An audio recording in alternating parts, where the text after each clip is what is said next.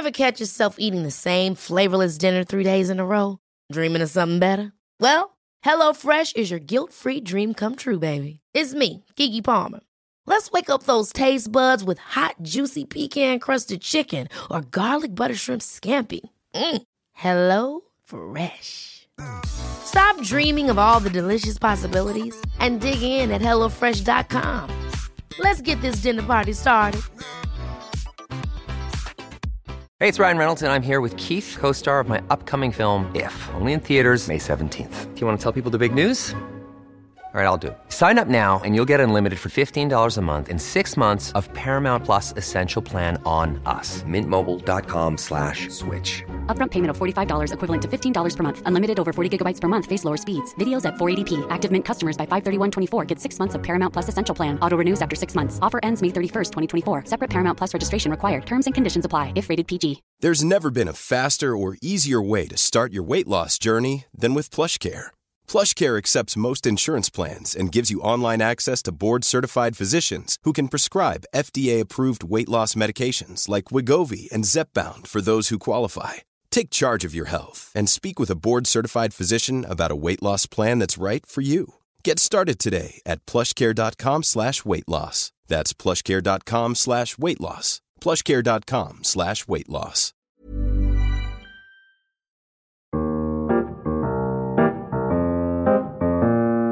This is Dr. Christopher Perrin, and you're listening to Cafe Scholé. Welcome to another podcast episode in which we seek to bring restful, contemplative learning back to our schools, homeschools, and lives. That is to say, to bring Scholé back to school. This podcast is entitled Order and Rest The Art of Prioritizing and Loving Well. Recently, a friend of mine, Martin Cothran, quoted Wendell Berry as saying, Without order, there is no rest. This got me thinking about Augustine, Joseph Pieper, C.S. Lewis, and Russell Kirk, and many others who've talked about the importance of order and its relationship to rest and peace. So I'd like to explore this relationship, the relationship of order and rest, and consider what these great thinkers have thought about it. In this podcast, I'll turn mainly to Augustine. First, though, we should consider this important word, order. I don't think it's very well understood. What do you think of when you think of the word order? What does order really mean? And why would it be so important to rest? When we hear that Augustine exhorts us to properly order our loves, what does he mean? We hear that in our age, many are afflicted with disordered passions. To what does that phrase refer? Well, we can order a meal or a cup of coffee. A colonel can bark out orders to his soldiers, and his soldiers may march in an orderly manner. We are exhorted to put things in order and told that the gas pump or the ATM machine is out of order. When building a house, it is important to construct it in the right order, beginning with the foundation and not the roof. Furthermore, there can be different kinds of order alphabetical order, numerical order, logical order, chronological order. Order can mean a request that something be made, supplied, or served, as in, I would like to order a latte. It can also mean an authoritative direction or command, as in, make me a latte, or I order you to make me a latte, or make me a latte, and that's an order. As a verb, it can also mean to make things orderly. Well, that makes sense. If you order your kitchen utensils according to what you use most frequently, you will find what you need quickly and easily. Kitchens. Kitchens, in my experience, can easily become disordered. So can desks and closets. Books have been published to help us order our time, our kitchens, our closets, our lives. Think of such titles as Getting Things Done by David Allen, or Ordering Your Private Life by Gordon MacDonald, or Simplify Your Life by various authors who have published books with that title, and so on. We're all familiar with the maxim a place for everything, everything in its place. By the way, How's that maxim being reflected in your life? We say things like, There is a place and a time for that, but not now. There is a place and a time for feasting, but not at 4 a.m. and alone. There's a place and time for drinking a bottle of wine, but at a certain age and make sure that it's with friends. I remember when I was a, a young head of school and uh, having to, you know, counsel students who were sent to my office because they were being quite loud, even shouting in class, etc. And I remember taking to this kind of counsel, uh, John, you know, there is a time when I really do want you to shout as loud as you possibly can. And there's a time when I want you to run and throw things. When is that time? And invariably, John will look down and say, Recess? And I would say, Yes, that is the time to shout and run and throw things. So, the passage from Ecclesiastes comes to mind. There is an appointed time for everything, and there is a time for every event under heaven. A time to give birth and a time to die, a time to plant and a time to uproot what is planted, a time to kill and a time to heal, a time to tear down and a time to build up, a time to weep and a time to laugh, a time to mourn and a time to dance, a time to throw stones and a time to gather stones, a time to embrace and a time to shun embracing, a time to search and a time to give up as lost, a time to keep and a time to throw away, a time to tear apart and a time to sew together, a time to be silent and a time to speak, a time to love and a time to hate, a time for war and a time for peace. We could turn to another wisdom book in the Old Testament and find some more of this wisdom about order. Here's Proverbs 24, verse 27. Prepare your work outside and make it ready for yourself in the field. Afterwards, then build your house. Once in my life, I attempted to build a house, as it were, before I had properly ordered my life.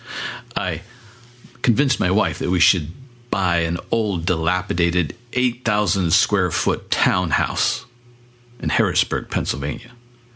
It didn't turn out too well. I had not made proper preparations. I might say that I was young and naive, etc. But whatever the case was, I was certainly foolish, unwise. Another Proverbs Another passage from Proverbs comes to mind Proverbs 2. My son, if you will receive my words and treasure my commandments within you, make your ear attentive to wisdom, incline your heart to understanding. For if you cry for discernment, lift your voice for understanding, if you seek her as silver and search for her as for hidden treasures, then you will discern the fear of the Lord and discover the knowledge of God. Well, observe this passage. Note the if then construction of this passage. The order is both logical and chronological. First, you must cry out for discernment. Second, and then you will discern the fear of the Lord and discover the knowledge of God. We can note a logical order here as well as a chronological one. If there is seeking, then there is finding. If we turn our minds to the New Testament, other passages come immediately to mind. I'm sure these passages are coming to some of your minds. Matthew 6. But seek first his kingdom and his righteousness, and all these things will be added to you. Or ask and it will be given to you, seek and you will find, knock and it will be opened to you. For everyone who asks receives, and he who seeks finds, and to him who knocks it will be opened. Certainly, we could turn to passages like the one in Luke 10, the passage that features Jesus visiting the two sisters, Martha and Mary. What order do we note in this passage? What should be done and when? How should one's time with Jesus be ordered? Many of you know the story. Jesus visits the two sisters And we find one of them, Mary, sitting with Jesus, enjoying a rapt conversation with him, while Martha is busy in the kitchen, either preparing or cleaning up after a meal, it seems. Martha finds Mary sitting with Jesus and confronts not Mary, but Jesus, saying, Tell my sister to help me. In Christ's response to Martha, we find some instruction about order or ordering one's life in respect to Him. Martha, Martha, he says, you are busy or anxious about many things, but only one thing is needful. Mary has chosen the better part, and it won't be taken from her. Now, we could take the ordering here as chronological. It's better to first spend time with Jesus, then get on with other daily aspects of life, like preparing a meal or cleaning up, etc. But this would miss the more important order that Christ mentions, the better or the best part. However, it may chafe some moderns, we, when we are conversing with Christ, contemplating his words, this is loving God, what Christ calls the first and greatest commandment. For the Christian, loving Christ, loving God, contemplating him, prayer, worship, praise. These are the highest things. In Matthew 22, Jesus says as much when he's asked by someone, What is the greatest commandment? And he says, Love the Lord your God with all your heart, and with all your soul, and with all your mind. This is the first and greatest commandment. And the second is like it love your neighbor as yourself. All the law and the prophets hang on these two commandments. So, no doubt, we are encountering here in the words of Scripture and the words of Christ some exhortations regarding priorities. What is the first and greatest? What is the first and greatest in your life? What are your priorities? We often are disordered when it comes to what should be first and second in our lives, and as a result, we are anxious. We lack peace. Wendell Berry was right. Without order, there is no peace. C.S. Lewis weighs in on this in a, a, memorable way as well. You can read about this in an essay, an article in his book, God on the Dock, a collection of essays. The essay is First Things and Second Things. He comments Apparently, the world is made that way. You can't get second things by putting them first. You can get second things only by putting first things first.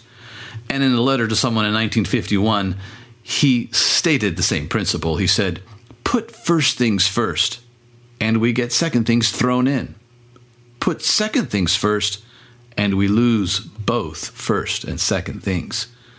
We never get, say, even the sensual pleasure of food at its best when we are being greedy. But ordering one's life is not only a matter of knowing what is first and second, as critical as that is. For order is not merely or only a matter of sequence.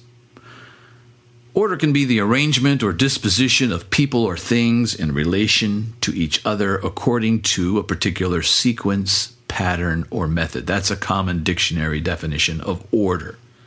But the Christian might add that order is a is, is something that is according to wisdom, love, virtue, or the divine pattern of life with God, with man, with creation, and with oneself.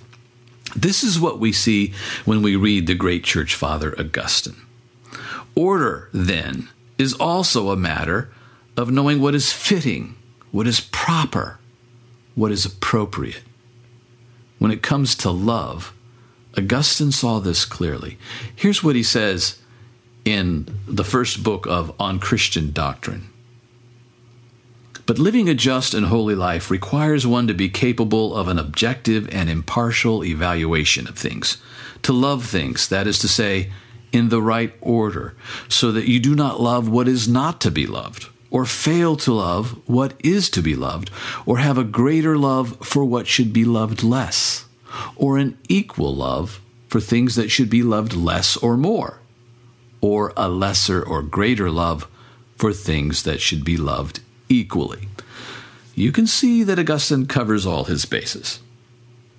Notice that Augustine thinks that ordering one's loves is not just a matter of first and second, it can also be a matter of more or less, and even equivalence. Some things are to be loved with an equivalent love. And it would be wrong to love something more or less when two things more or less when they should be loved equivalently. There are things that should be loved more or less. The way I love my baby is different than the way I love my barista. The way I love my dog is different from the way I love my dad. But I will love all these things. A restful life, therefore, is a well loved life. That is to say, a life in which one loves well. We might even say that if one loves well, he will live well. Augustine extends the Platonic teaching that an education enables one to live a life worth living. For Augustine, a life worth living is a life of well loving. Put simply, living well is loving well. Augustine's dictum of loving well is often called by its Latin name, the phrase ordo amoris. Ordo amoris, the order of love. Here is another passage from Augustine, this time from his book, The City of God, in which Augustine says that true virtue is ordered love. Here's Augustine. And thus beauty, which is indeed God's handiwork, but only a temporal, carnal, and lower kind of good, is not fitly loved in preference to God, the eternal, spiritual, and unchangeable good. For though it be good, it may be loved with an evil as well as with a good love. It is loved rightly when it is loved ordinately, evilly when loved inordinately. But if the Creator is truly loved, that is, if he himself is loved and not another thing in his stead, he cannot be evilly loved. For love itself is to be ordinately loved, because we do well to love that which, when we love it, makes us live well and virtuously. So that it seems to me that it is a brief but true definition of virtue to say, it is the order of love. Virtue is the order of love. That's from Augustine in chapter 25, book 25 of the City of God. Now we begin to see that there is more than ordering one's life to simply doing things in a particular sequence or pattern. Yes, we must learn what the first things are and put these things first. Christ and Augustine following him make it clear that first we love God. But beyond enumerating all the things that we could love as number one, two, three, four, five, six, seven, eight, etc., we are to love according to wisdom, or to love in such a way that we live well and virtuously. It is also Augustine who says that you have made us for yourself, and our hearts are restless until they find their rest in thee. That's from the Confessions, the very beginning of the Confessions. Until our hearts love well and rightly, they're going to be anxious. They will be disordered. They will not be oriented by wisdom. They will not be informed by the love that is God Himself. But by loving God first, resting our hearts first or chiefly in Him, we become properly oriented, disposed, or ordered to love all other things, all other people, and even our own self rightly and well. This is peace. So we've considered the importance of ordering first things in this podcast and considered the great Western Church Father Augustine briefly. In our next podcast, we might continue with Augustine, but we will examine order and rest by also considering the thoughts of Joseph Pieper and Russell Kirk. That might take two podcasts, we'll see. Then we will move on to consider the importance not just of first things, but of permanent things, a phrase from T.S. Eliot. Those virtues and ideas that constitute the wisdom of our elders that we would do very well to heed. Why? Because if we do not learn from the wisdom of, of those who have preceded us, we will find ourselves anxious indeed. With only one generation, one span of, say, 70 or 80 years to acquire wisdom, we will be scurrying, we will be scrambling in our own short lifetime to learn how to live a life filled with truth, goodness, beauty, and peace. Without learning from those who have gone before us, life will be a bewildering and frustrating race. Well, that's it for now. Thanks for joining me for this podcast. Until next time, pace, as the Italians say, or as the Romans would say, pax vobiscum. Peace be with you.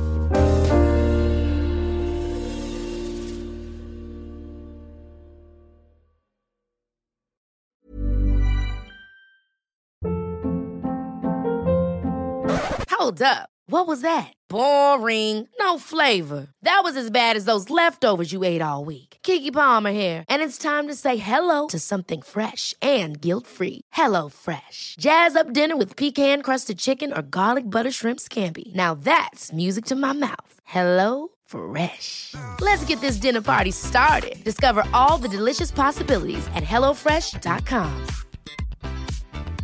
Hi, I'm Daniel, founder of Pretty Litter. Did you know cats tend to hide symptoms of sickness and pain? I learned this the hard way after losing my cat, Gingy. So I created Pretty Litter, a health monitoring litter that helps detect early signs of illness by changing colors, saving you money and potentially your cat's life. Pretty Litter is veterinarian developed, and it's the easiest way to keep tabs on your fur baby's health right at home. Go to prettylitter.com and use code ACAST for 20% off your first order and a free cat toy. Terms and conditions apply. See site for details. Even when we're on a budget, we still deserve nice things.